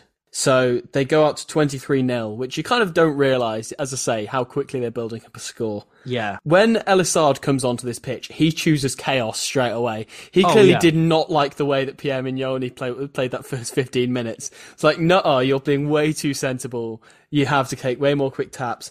And he throws this insane reverse pass uh, when he Oh, gets the God, ball under a tiny yeah. bit of pressure on the line out. And she goes, fine, I'll throw a reverse pass, which no one asked for. And it goes like two thirds of the way across the pitch. It's incredible.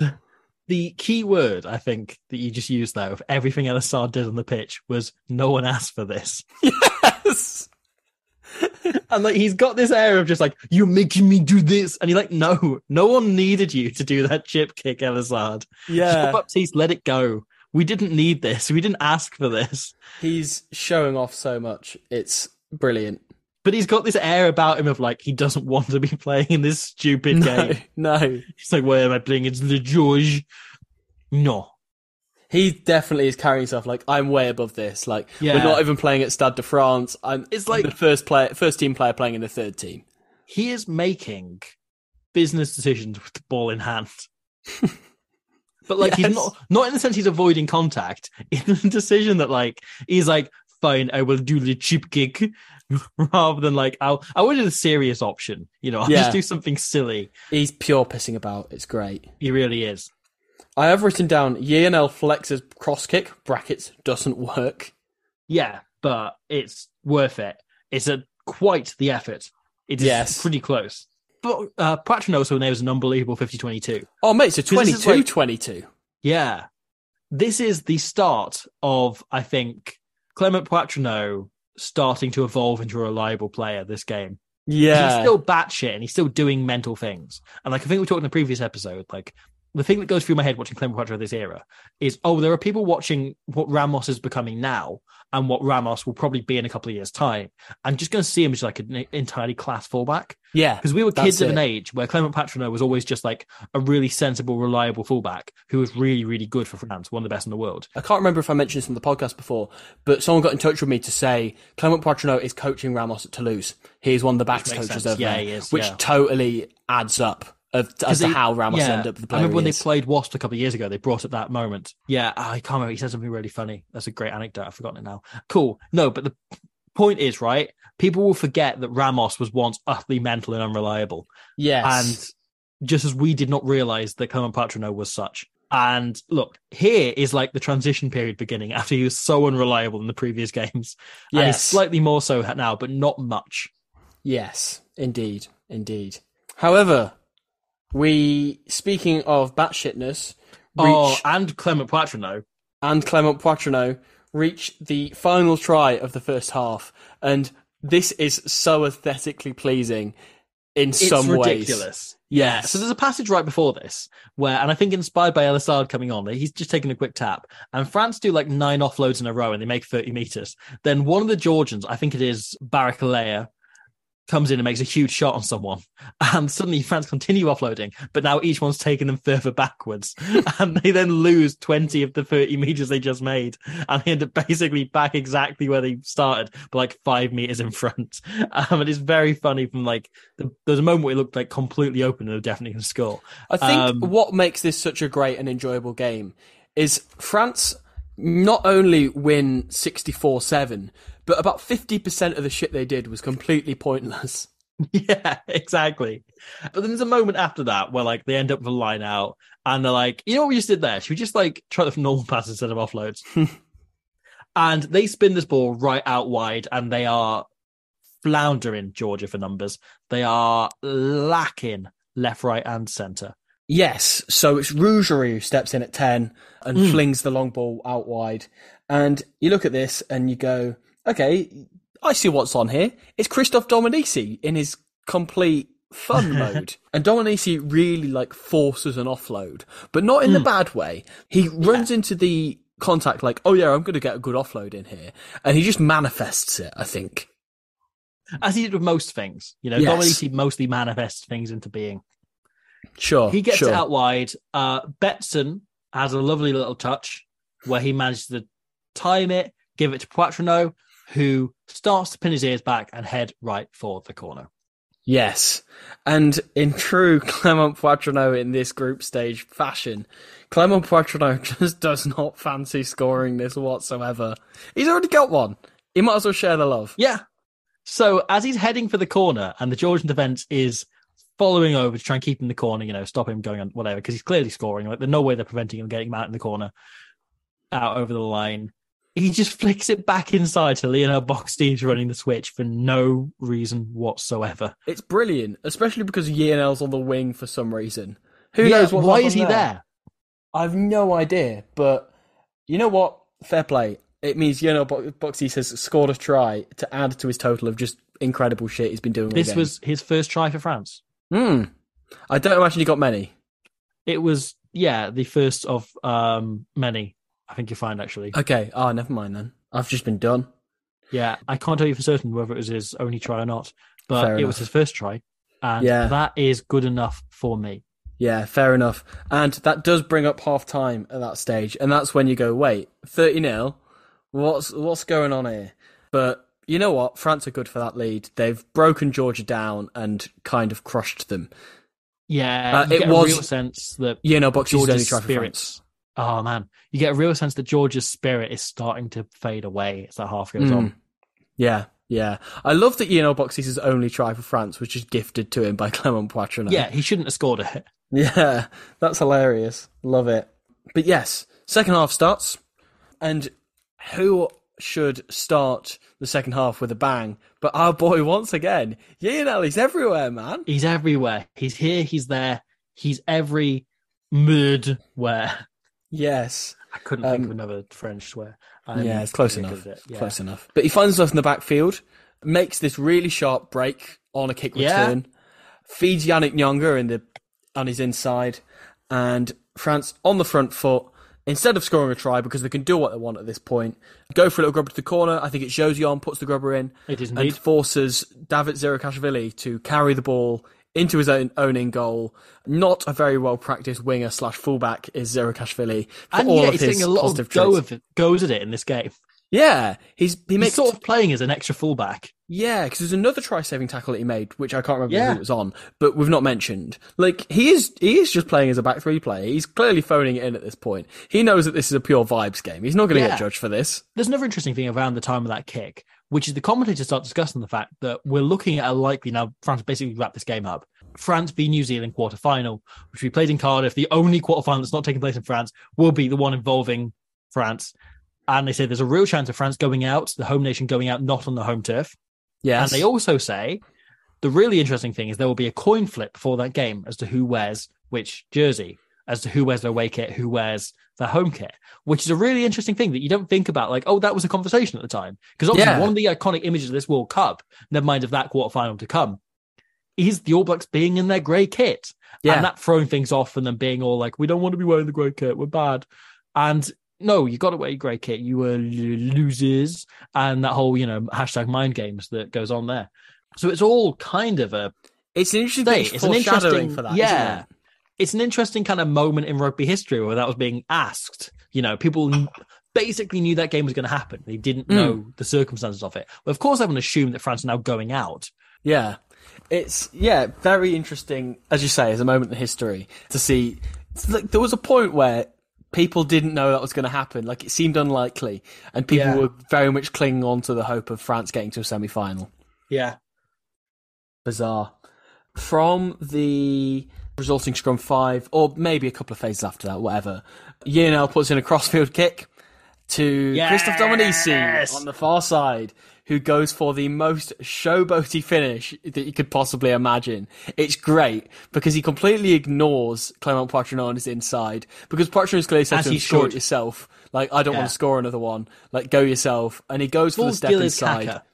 Yes, full Gillies Kaka, which is a reference that we've brought up before, but for people who have forgotten it, which is everyone, in the 2016 Rio Olympics, Gillies Kaka playing for New Zealand just refused to score a try because Yeah. it didn't count towards his World Seven Series tries. So every time he got over the line, he passed it, and it was really annoying. Like there was points which it, ha- it was to the detriment, and he passed it further away from the posts, and he was the kicker. Yeah. Uh, or like they would waste time because he, you know, he needed to get a couple of tries in and he would waste time just, you know, handing it off, waiting for someone else to get near him. Yeah. Refused to score the entire tournament. No idea if that was because it, you know, worked up his tally, Yeah, I don't Yeah. really know.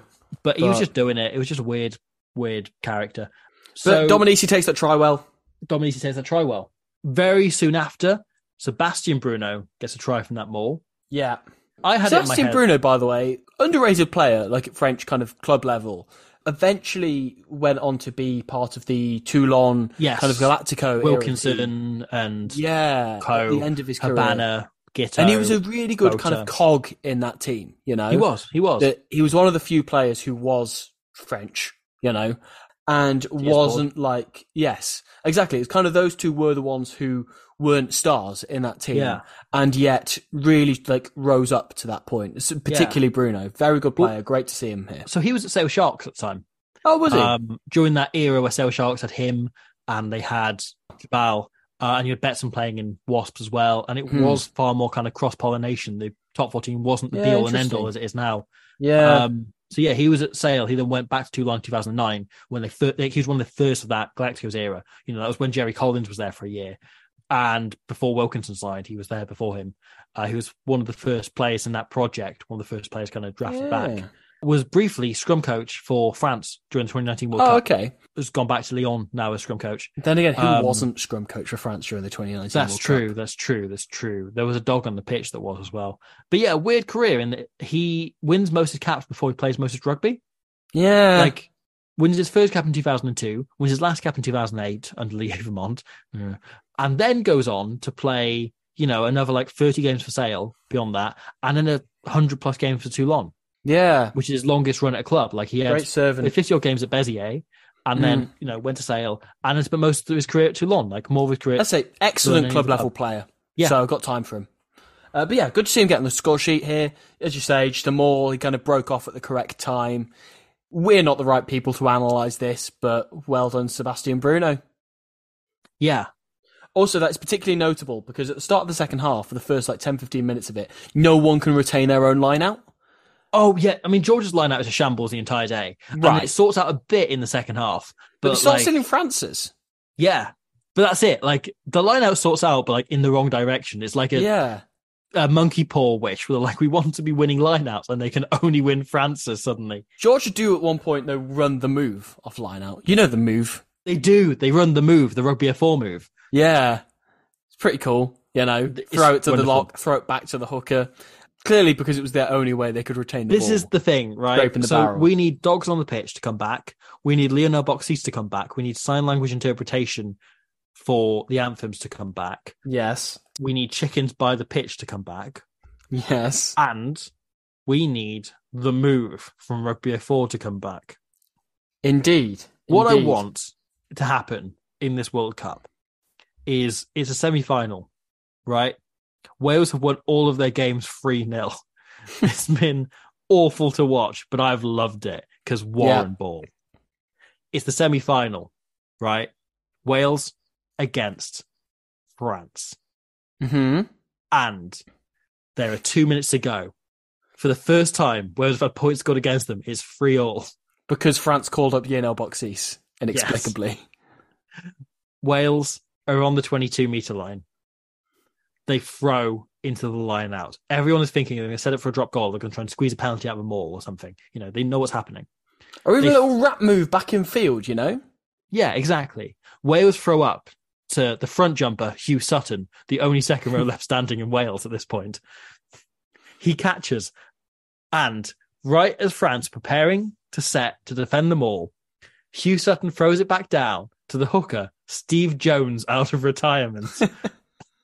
Because he's the face of this move. Yeah. Warren Gatland thought it's only fair that if we're going to do this move, we might as well call somebody up from Rugby 04.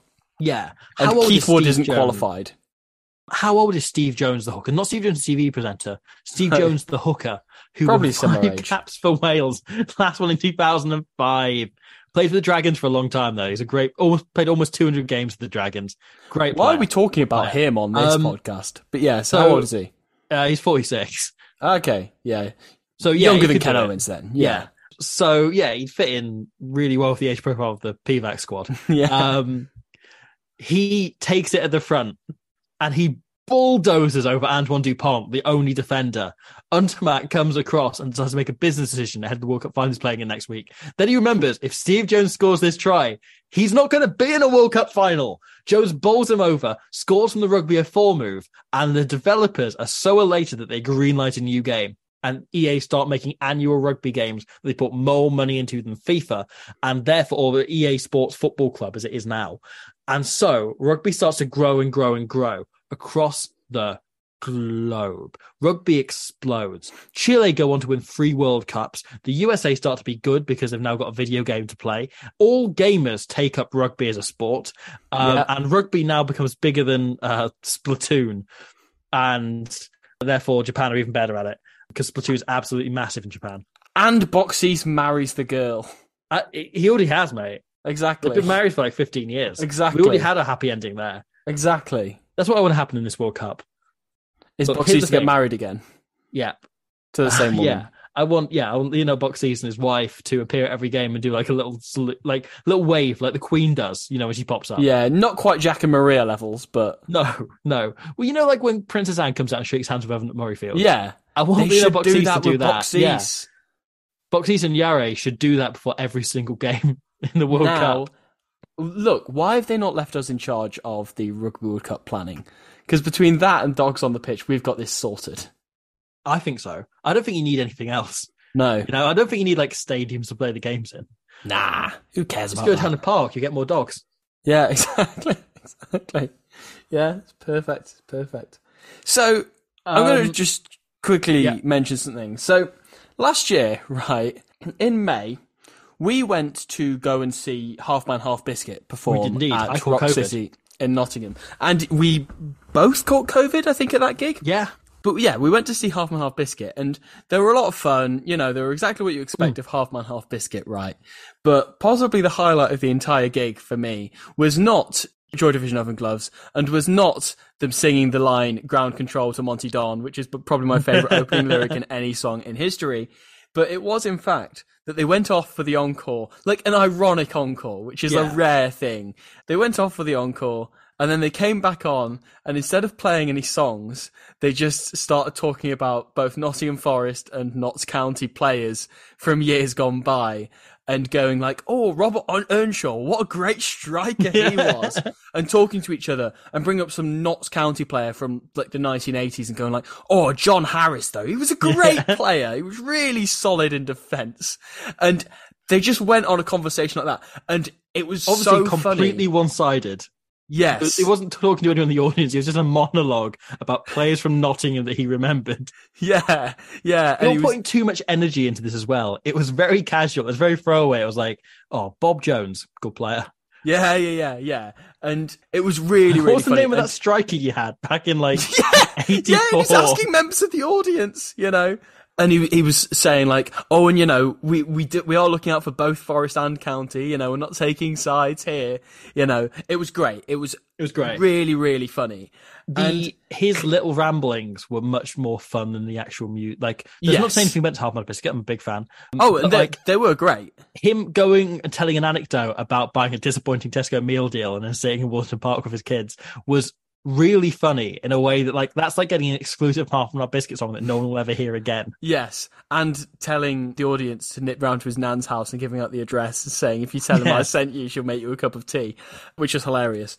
But anyway, right, the reason why I bring this up, that conversation hmm. about football with the crowd, that monologue, is because at some one stage on the commentary, Will Greenwood just has that exact same conversation and completely unprompted just starts listing a load of French players from the mid to late Yes. 1990s and goes, Oh, Christophe Lamaison had a very big right boot on him, and uh, we all knew the dangers that he possessed. Philippe Bernat-Salles, oh, he was the captain back then, and he had a really good set of feet on him.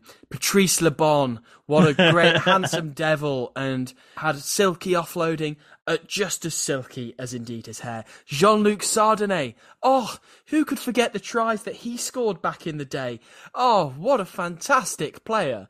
And meanwhile, John Champion in the commentary box is clearly just looking at him, just going, "Are, are you about done?" Are You're done.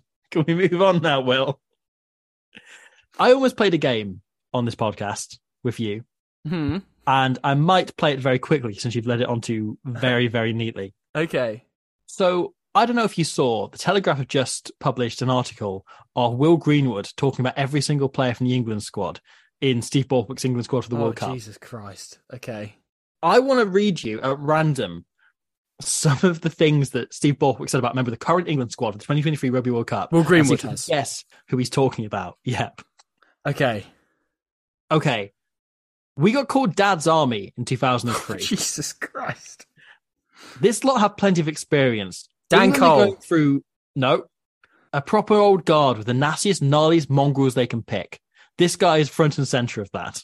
This is the nastiest, gnarliest mongrel in England in that England squad. Who do you think of when you think of that? Um, Ellis Genge? No, Jamie George. Jamie George, Um, okay. Eddie moved him to fullback, and Steve wants him on the ball as much as possible, leading and snarling. It's a big World Cup for him. Can he prove himself on the international stage? Domestically, he has bossed it. Elliot Daly. No, Oh, what? Freddie Steward? no, Anthony Watson? no, Max Malins? no. What? I've skipped the first sentence in this. Henry Arundell? But no. Who the fuck is left that plays fullback? Who is it? Okay, the first sentence is Ellis would have been close to full time captain. Surely. What? Ellis Genge. Because he played in the backfield against France that once. Oh, right. Okay. What? Yep. This is a good one on Bevan Rodd. We come from the same boarding house in the same school. So take my admiration with a pinch of salt, but his breakdown work is brilliant. And let's do one more. Uh, Let's do, okay, here's an easier one, right? In the Great Lock combos, one's the battering ram. Even in this hybrid world, I like 120 kg second rows who smashes things, and he can play. Remember that offload against New Zealand? Oh, Dave Ribbans. Dave Ribbans. Okay, this is another good one. In football, managers that are drafted into tricky situations hit the transfer market and pick up old favourites. Blank player's name is mobile and has scored tries. If you have older guys in the front row, he balances things. He reminds me a lot of Shannon Frizzell. So is this about a back rower? No, It's about a front rower. no, It's about a, a back. no, A second rower then. yeah, Courtney Lawes. no, Uh, Maro Itoje. no, George Martin. no. The other one. Ollie Chessum. Okay, yeah. There's a random anecdote about football managers, followed Great by stuff. Chesham has scored tries. I'm sure he has, but I can't think of them. Here's oh, no, the I think thing. he's some for Leicester. I can't think. He hasn't. I don't think he scored for England. I might be forgetting that very obviously because my brain is so leaky. Yeah, he did score against Italy. Oh, he did. He did. He Yeah. did. He did. Okay, he has scored tries. Here's the thing, though. Will Greenwood has gone insane in the last 16 years. He is mostly cocaine at this point. yeah, yeah. Um, Or and I've very much like enjoyed him in this listening World to Cup him. 2007. Yeah. Um, oh, yeah. He's much better. yeah. But you can still see what he goes on to become. Sure, sure. And by the way, that whole monologue about just French players was over the top of frustrated winger Malkhaz Urjukashvili randomly going for a drop goal because he was pissed off that his team were going for like quite a coherent set of pick and goes Yes. and really wanted to just do something. And he just attempts a drop goal from 40 meters and it doesn't hit the target. Yeah. I mean, I, I kind of, I kind of enjoyed that. I'm kind of all here for that. Yeah, oh yeah, I'm so here for it. I wish that Georgia went for more just really long sequences of pick and goes. Because Sure, like, generally yeah. they're making yardage, right? And like at one point, Georgia do an inside ball from a forward and they make 10 meters at once. And you're like, holy shit, what just happened? it's the best attack of the tournament. Doesn't involve an interception. Yeah, it is very strange when they try and do something other than a pick and go, Georgia. Because that's all they are. You know, they make 10 meters Hmm. in one go. And there has been like bloody hell, we can do that. And that's the thing that France clearly just look at this and just go like, right, okay, if we just pile everyone around the contact area, we're also fat bastards, so we can live with this. We can just give them ten meters and that's it. Cash in from there. Shortly after that, Elissalde does an absolutely gorgeous moment. It's like the Oh. one moment of him, like he still has that like nonchalant, like I hate that I am playing in this game, but if you want me to be class, I shall be class. We Where he scoops the ball after a terrible pass up off his toes, and he looks up, sees the Georgian defense is up very flat, and dinks this gorgeous kick in behind right at the twenty-two. Yeah, for Christophe Dominici to run onto once again, who makes a phenomenal pickup Yeah, on this, like and has to like adjust. Like the ball does not bounce in his path. He has to run inwards and change his line completely in order to regather it. It's Yeah. absolutely fantastic as a finish and It's class. brilliant as a kick. Yeah, and he uses his momentum of the pickup to then slide in for the try. It's brilliant. I would say try of the day. I would not disagree. It's certainly Yes. certainly up there. Lionel Nallet scores a really boring try where they get scrum five from Beauxis being unbelievable. Yeah, and they just like sort of do like a pick and go that turns into a maul, and eventually Nallet falls over and scores. yeah. Third yeah. try of the tournament. Mm. That's again Nallet just being a big fat bastard and being very good at that. Yeah. Uh, big fan of Lionel Nallet. Um, Interesting that happens immediately after that though. Remy Martin comes on. Yeah, and not Uh, only did he come on, he scores. Yeah. So I remember Remy Martin. I did not remember him looking like this. Yeah, well, I only remember Remy Martin from the first game of this tournament. I don't really remember watching him play. Uh, I like, remember him generally. playing. I remember him being a player that existed. you know, Mm, was a- I recognise his name. yeah. And obviously, like a lot of the time I was watching him, obviously he had a period at Montpellier, but he spent a lot of it in the Pro D2. Um, Mhm. But I remember him, be- I remember there being a French player called Remy Martin. You know, I don't remember his French career much, Yeah, but I don't remember him being this like proto Richie Gray, shaggy second row who kind of runs around being mad. I have like no opinions on Remy Martin. I think he's really fun in this game. Um, Yeah. But like, not necessarily in great ways, but like, you're like, oh, it's the, the massive guy with the shaggy hair again. Okay, cool. Let's do that. Yeah, um, So, yeah, he comes lovely, on. by the way. Yeah. And two minutes after coming onto the field, he finishes this really lovely flowing move. He's running a lovely support line, Yeah, takes it, runs it in, like does an embarrassing dive. We're trying to do a far better dive. Yeah. Perfect. Perfect. Back row who can play lock shit. yeah, from a jo- Jauzion rip.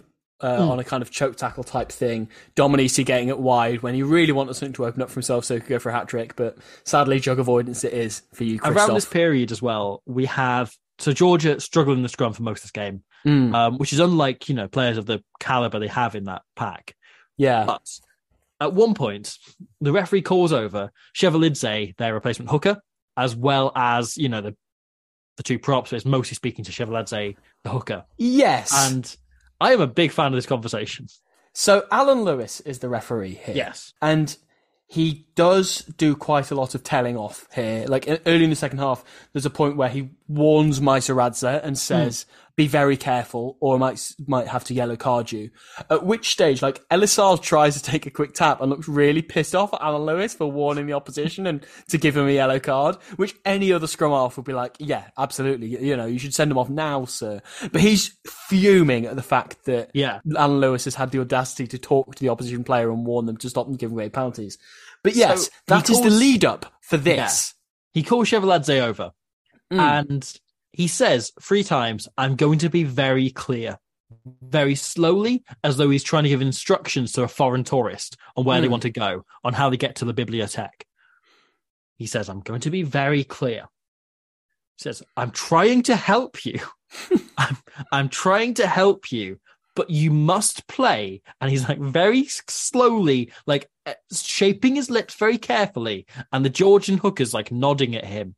And he says, You must play within the rules of the game. You must play within the laws. And Shvelidze, the hooker goes, Okay. And then walks off.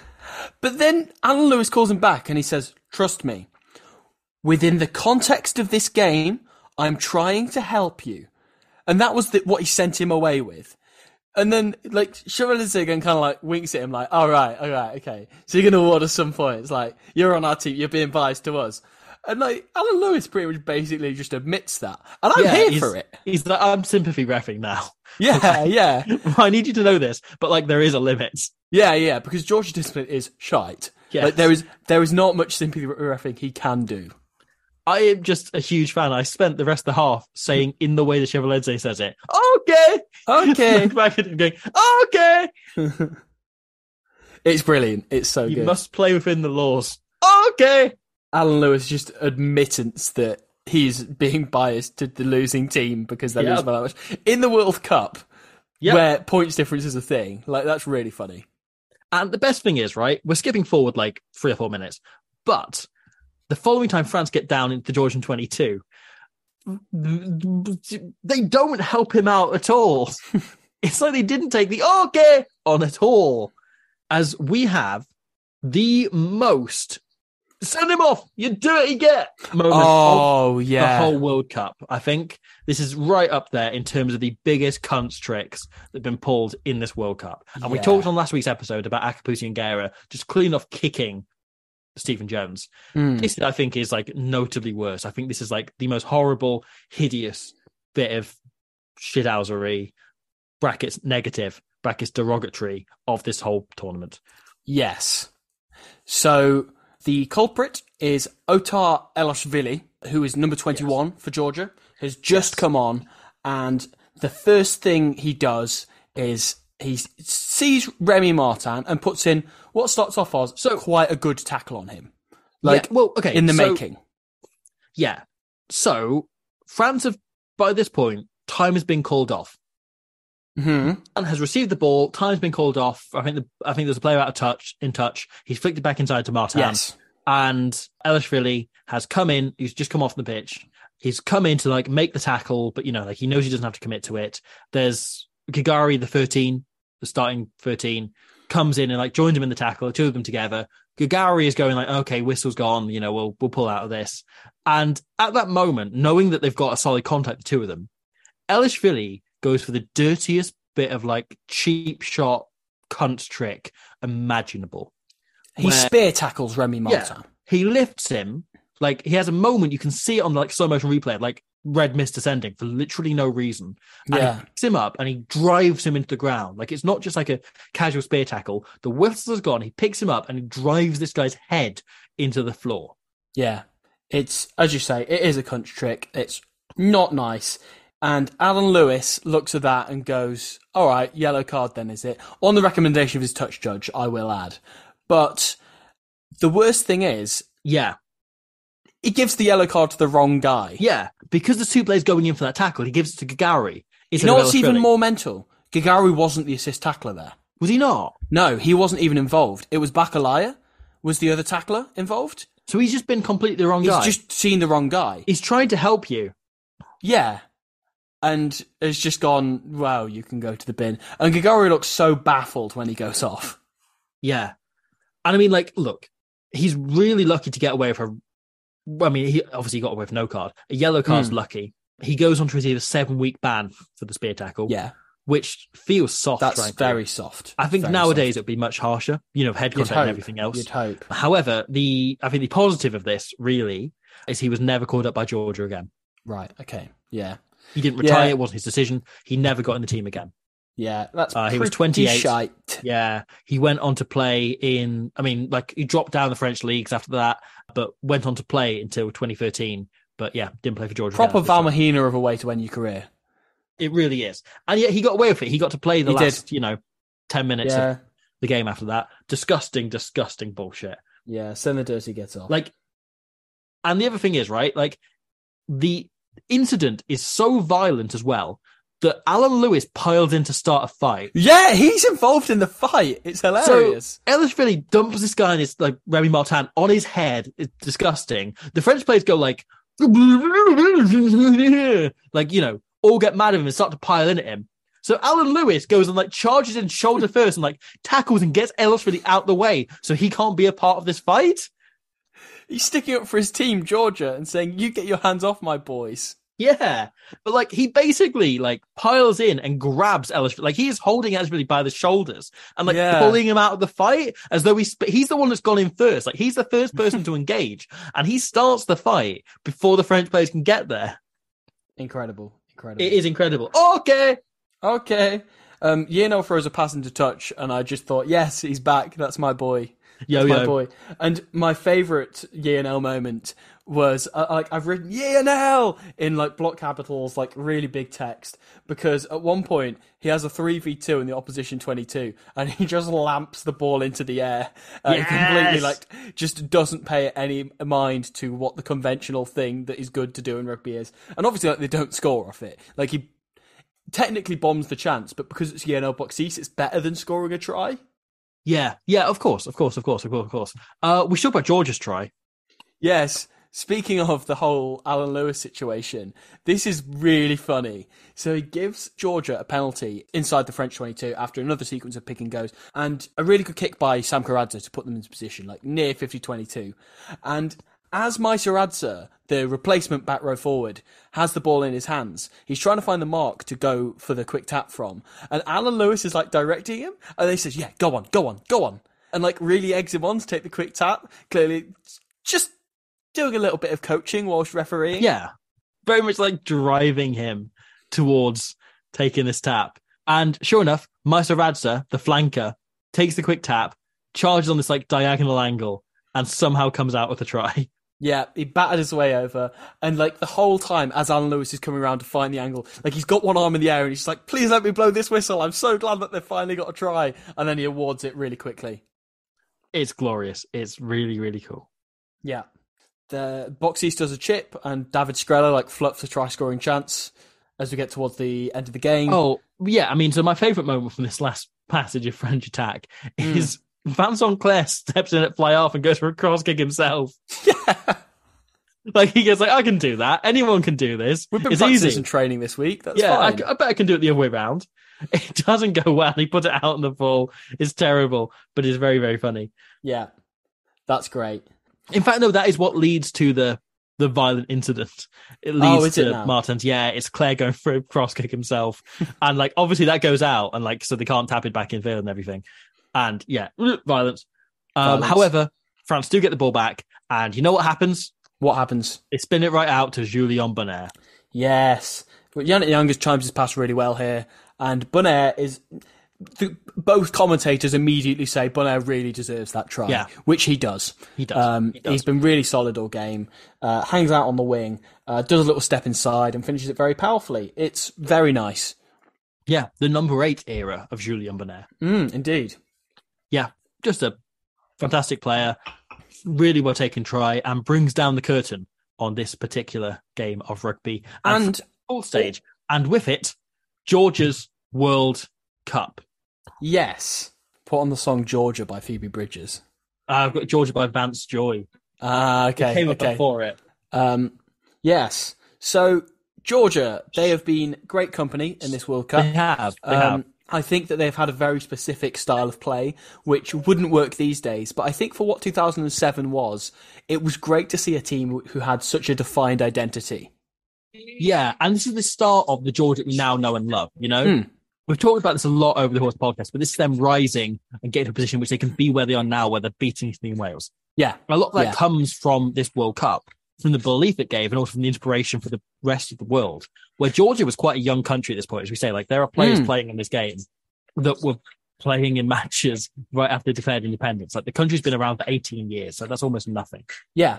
Exactly. Right? And so you then see there are players in the modern team who took up rugby as a result of watching this Georgian team. You know, you have the same story for Nico Amakashvili, yes. um, Amashukeli, sorry, exact same story, you know, of being watching that island game and taking up rugby as a result. And then Yeah. obviously, you know, taking refereeing from there.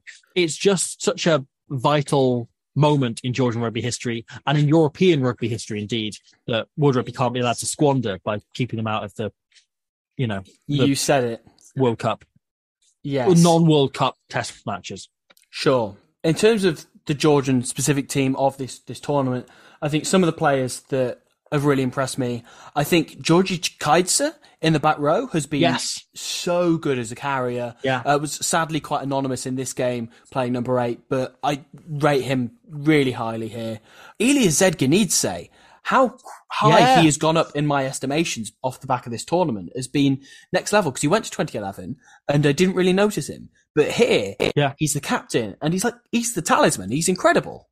I agreed, agreed. I think he's absolutely fantastic. I was going to mention him as one of my first players. Uh, Giorgi Shkinin as well, George who Skinner obviously fantastic. doesn't play in this game, but was will be remembered forever for as long as the Rugby World Cup is a thing. His try against Ireland will be remembered, and will be shown, and will be talked Yeah. about. Yeah, And rightly so. He is like one of George's best players legitimately this tournament. Isn't just the top one moment that we thought it was going to be. he's the most fun for sure. Yeah. Uh, Urjukashvili, I think is Yeah, fantastic as well. Urjukashvili is Across the somebody I think we've both always rated, but Yeah. like great seeing him kind of more a bit more in his prime. I was going to say it's kind of at his peak, isn't it? And I think that, to be honest, I think the standout player in this whole tournament for me, and people will not be surprised to hear me say, other than maybe David Zirakashvili, who's very, very good, even at this level. Like, Hmm. he's always been great, consistent at world class prop. But I think people who have listened to the other Georgian episodes of this will not be surprised to hear me say Irakli Machkhaneli. Yeah. He is so good, makes such an impact in every game he plays. As I say, another player who I remember watching, but did not realise how bloody good he was until watching his tournament. I think the other Stock Iraqi. Giorgadze, is also very good, 12. Yes, yes. Um, Big as is. Grigol Labadze in the back Yes. row as well. Misses this game injured, but it's fantastic. We also should mention this young second row they had called Mamuka Gorgodze, Indeed. who is enormously impactful in the first few games. He was in the process Um, of going places. It's really interesting actually when you look at this team, the players that go on to be part of, you know, great Georgian teams down the line. Mm. David Kacharava is himself, but he's not necessarily one of the standout players. Same with Merab Kvirikashvili, who's very up and down. Yeah, but as I say, those guys all do go on to become greats of Georgian rugby. So Yeah. it's good to see them in the making. But yeah, really good Georgian team. Really a pleasure to watch them, and an interesting point in rugby history to be filling in and Yeah. looking at. For sure, for sure. So, should we do man of the match first? Yes, let's do it. So there's a few players I've got written down. One is Alan Lewis. I think he's excellent for Georgia. I think he really helps them pull the finger out in the second half. Elissalde is batshit, and I love it. Nyanga is a player that we've not mentioned quite how much he does, but he has Yeah, an, yeah. like an indirect involvement probably in the majority of the tries and makes a load of breaks and so on. Yannick Jauzion, pretty much the same story as Nyanga. But my man of the match, and I'm not being just living up to the hype here, but it's Lionel Beauxis. yes, it He's incredible. So, I have one player jotted down, and it is Lionel Beauxis. Yeah. Right? Oh yeah. And it is those are all sympathy votes. unironic. It is entirely serious. Lionel Beauxis is, my, is the best player on the pitch. He's so good. He's so good. He's ridiculously good. Uh, the shape and structure he puts in the game whilst also being a player who can command the attack is ridiculous. Yeah. Like he is absolutely brilliant. It's one of the best fly half displays of the entire tournament. And I know it's playing against a Georgian team who can't really be bothered and are knackered and, you know, like don't play very well at all. Yeah. But he's absolutely fantastic. Unironic, he's phenomenal. This is Yeah. the yo-yo very much like at the height, at the top of its game. Absolutely, absolutely. Um, no, we're in full agreement there about Yi and L. In terms of Dick of the Day, Mm. I've have to go for Otar Eloshvili, right? And it's not even for the spear tackle. It's for the fact that Gigauri got sent off and he was just like, yeah, all right, sound. And just let him get sent off. Like, Well, take the bullet, mate.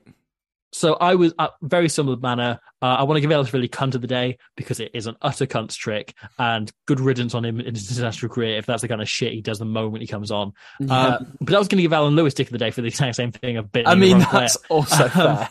You know, Alan Lewis, uh, I think he's great in this game, and I'm a big fan of him as a ref. But he does kind of deserve Dick of the Day in this game.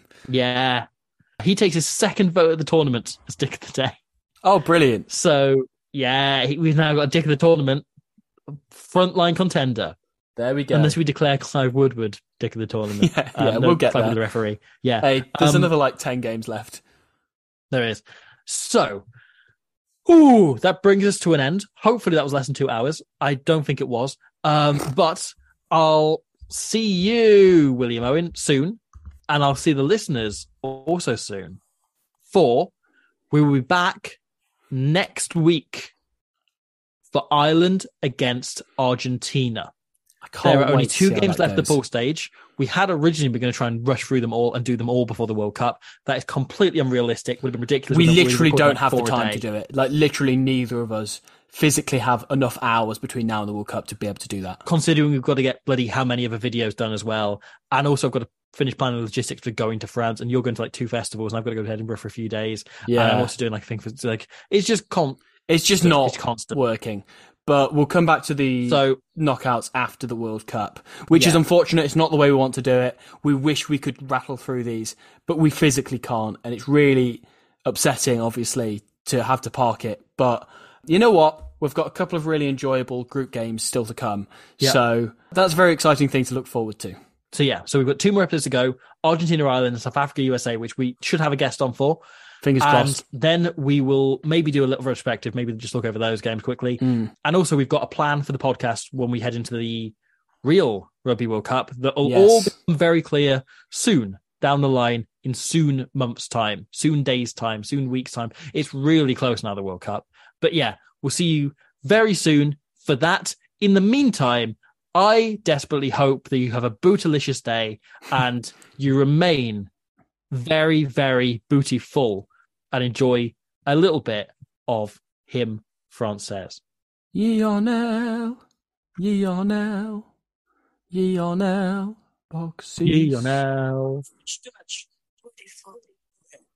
All right. Eh, monsieur Laporte, rappelle-toi en 99, on bat les Blacks et on perd cette coupe. Eh, Mr. Joe, c'est bien en 2003. Ah, ah, on est les meilleurs. On perd quand même contre ces putains de. Right now, 2007, en France, être les champions du monde. Even when we're on a budget, we still deserve nice things. Quince is a place to scoop up stunning high-end goods for 50 to 80% less than similar brands. They have buttery soft cashmere sweaters starting at $50, luxurious Italian leather bags, and so much more. Plus, Quince only works with factories that use safe, ethical, and responsible manufacturing. Get the high-end goods you'll love without the high price tag with Quince. Go to quince.com slash style for free shipping and 365-day returns.